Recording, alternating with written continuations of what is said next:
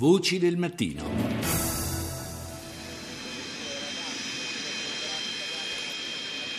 La buona notizia del giorno naturalmente è quella della liberazione delle due ragazze italiane che erano state rapite in Siria il 31 luglio scorso. Quello che sentiamo in sottofondo è il suono dei motori dell'aereo che ha riportato in Italia Vanessa Marzullo e Greta Ramelli.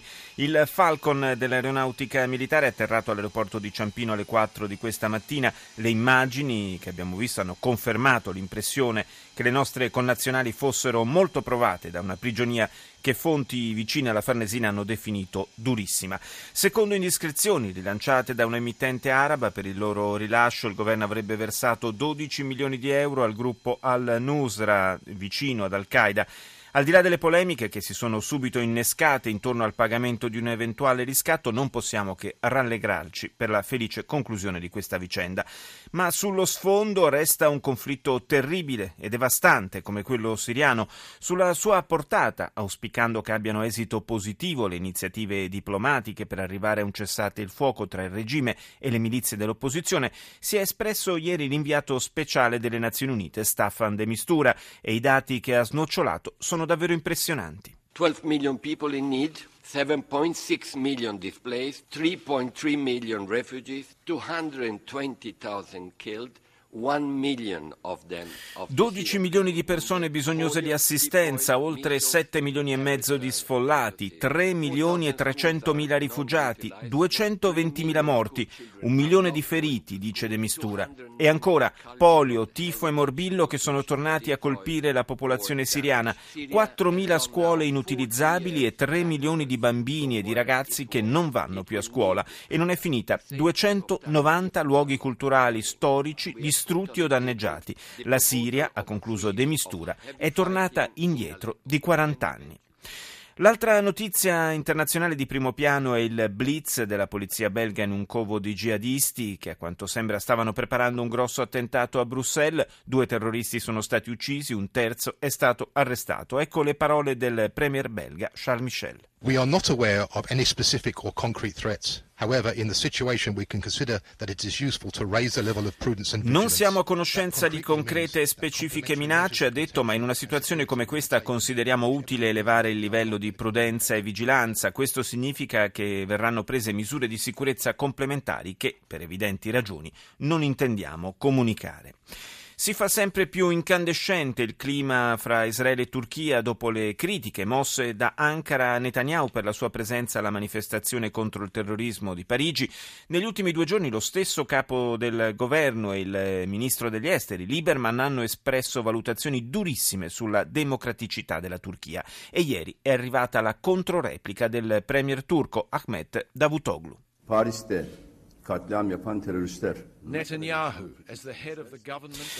come capo di un governo che con i bombardamenti su Gaza uccide bambini che giocano in spiaggia, distrugge migliaia di case, non perde occasione per uccidere palestinesi come se fosse una cosa normale da fare, attacca barche in navigazione in acque internazionali e massacra i nostri cittadini, ha detto Davutoglu, Netanyahu ha commesso crimini contro l'umanità proprio come quello commesso dai terroristi di Parigi. Il riferimento fatto da Davutoglu, per chi non lo ricorda, ricordasse relativo al raid israeliano contro un'imbarcazione turca che nel 2010 faceva parte della cosiddetta Freedom Flottiglia, una flottiglia di attivisti pro-Palestina che voleva spezzare l'isolamento della striscia di Gaza.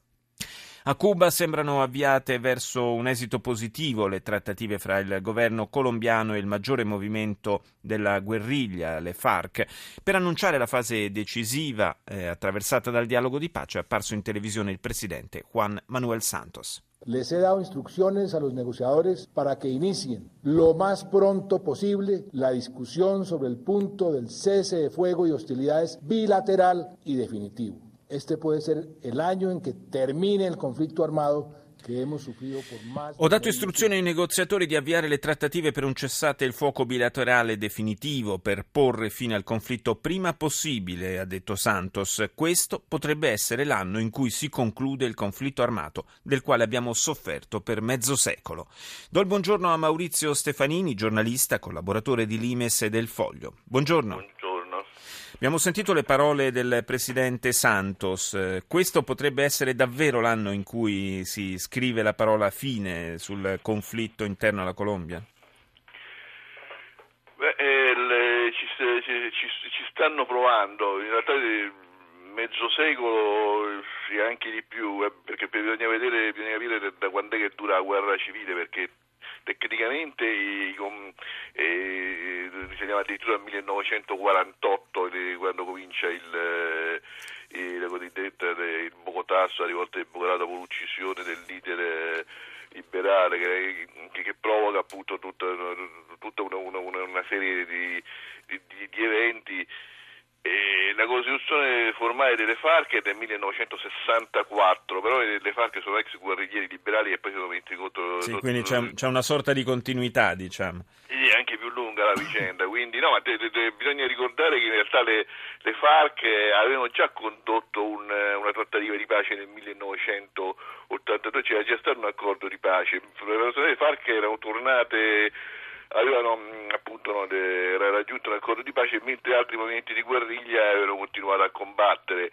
Però quell'accordo aveva funzionato perché c'è stata ambiguità da tutte e due le parti. Da una parte le FARC avevano costituito un partito politico legale che si chiamava l'Unione Patriottica i cui leader però erano, i cui componenti erano stati eh, letteralmente sterminati in tutta una serie di attentati quindi questi tornavano alla legalità ma una volta resi eh, segnalati si furono uccisi da non è che si capiva bene chi fosse comunque ma possiamo, possiamo... Però, però dall'altra le FARC erano rimaste nella, avevano mantenuto comunque le, le, le loro fore quindi mm. di, di, anche di fatto eh, ci, ci, fu questa ambiguità perché poi nel 1990 altri gruppi armati invece fecero l'accordo di pace in particolare l'M19 ma anche altri con cui tornarono nella legalità però le FARC torna, restarono nella la, la macchia in questo caso loro non si fidarono quindi poi ci furono un nuovo tentativo di, eh, di pace al tempo del, della presidenza di Pastrana, che però anche questo eh, non funzionò perché anche qua ci fu l'ambiguità del fatto che si continuavano i combattimenti e questo è, è stato di nuovo il problema no, che, di, di, questa trattativa. Mm. Si è trattato, si sono raggiunti uh, vari accordi fra le parti, però si è continuati ancora no, a combattere e questo ha creato problemi. Quindi, Ma attualmente tutto... non è sia, sia, le FARC sia le, le, LN hanno dichiarato un cessate il fuoco unilaterale. È effettivo, regge oppure no? Unilaterale, appunto. Mm. Il problema è che il governo ha detto e comunque non, eh, che loro dicevano eh, unilaterale, però il governo non si, non si deve, non deve, attaccare, le, le forze governative non ci devono attaccare e appunto il presidente Santos ha detto eh sì, però noi non possiamo prendere un impegno del genere a non attaccare perché comunque il governo ha l'obbligo di difendere i cittadini, quindi se, se succedesse qualunque cosa noi, noi avremmo comunque l'obbligazione di intervenire in...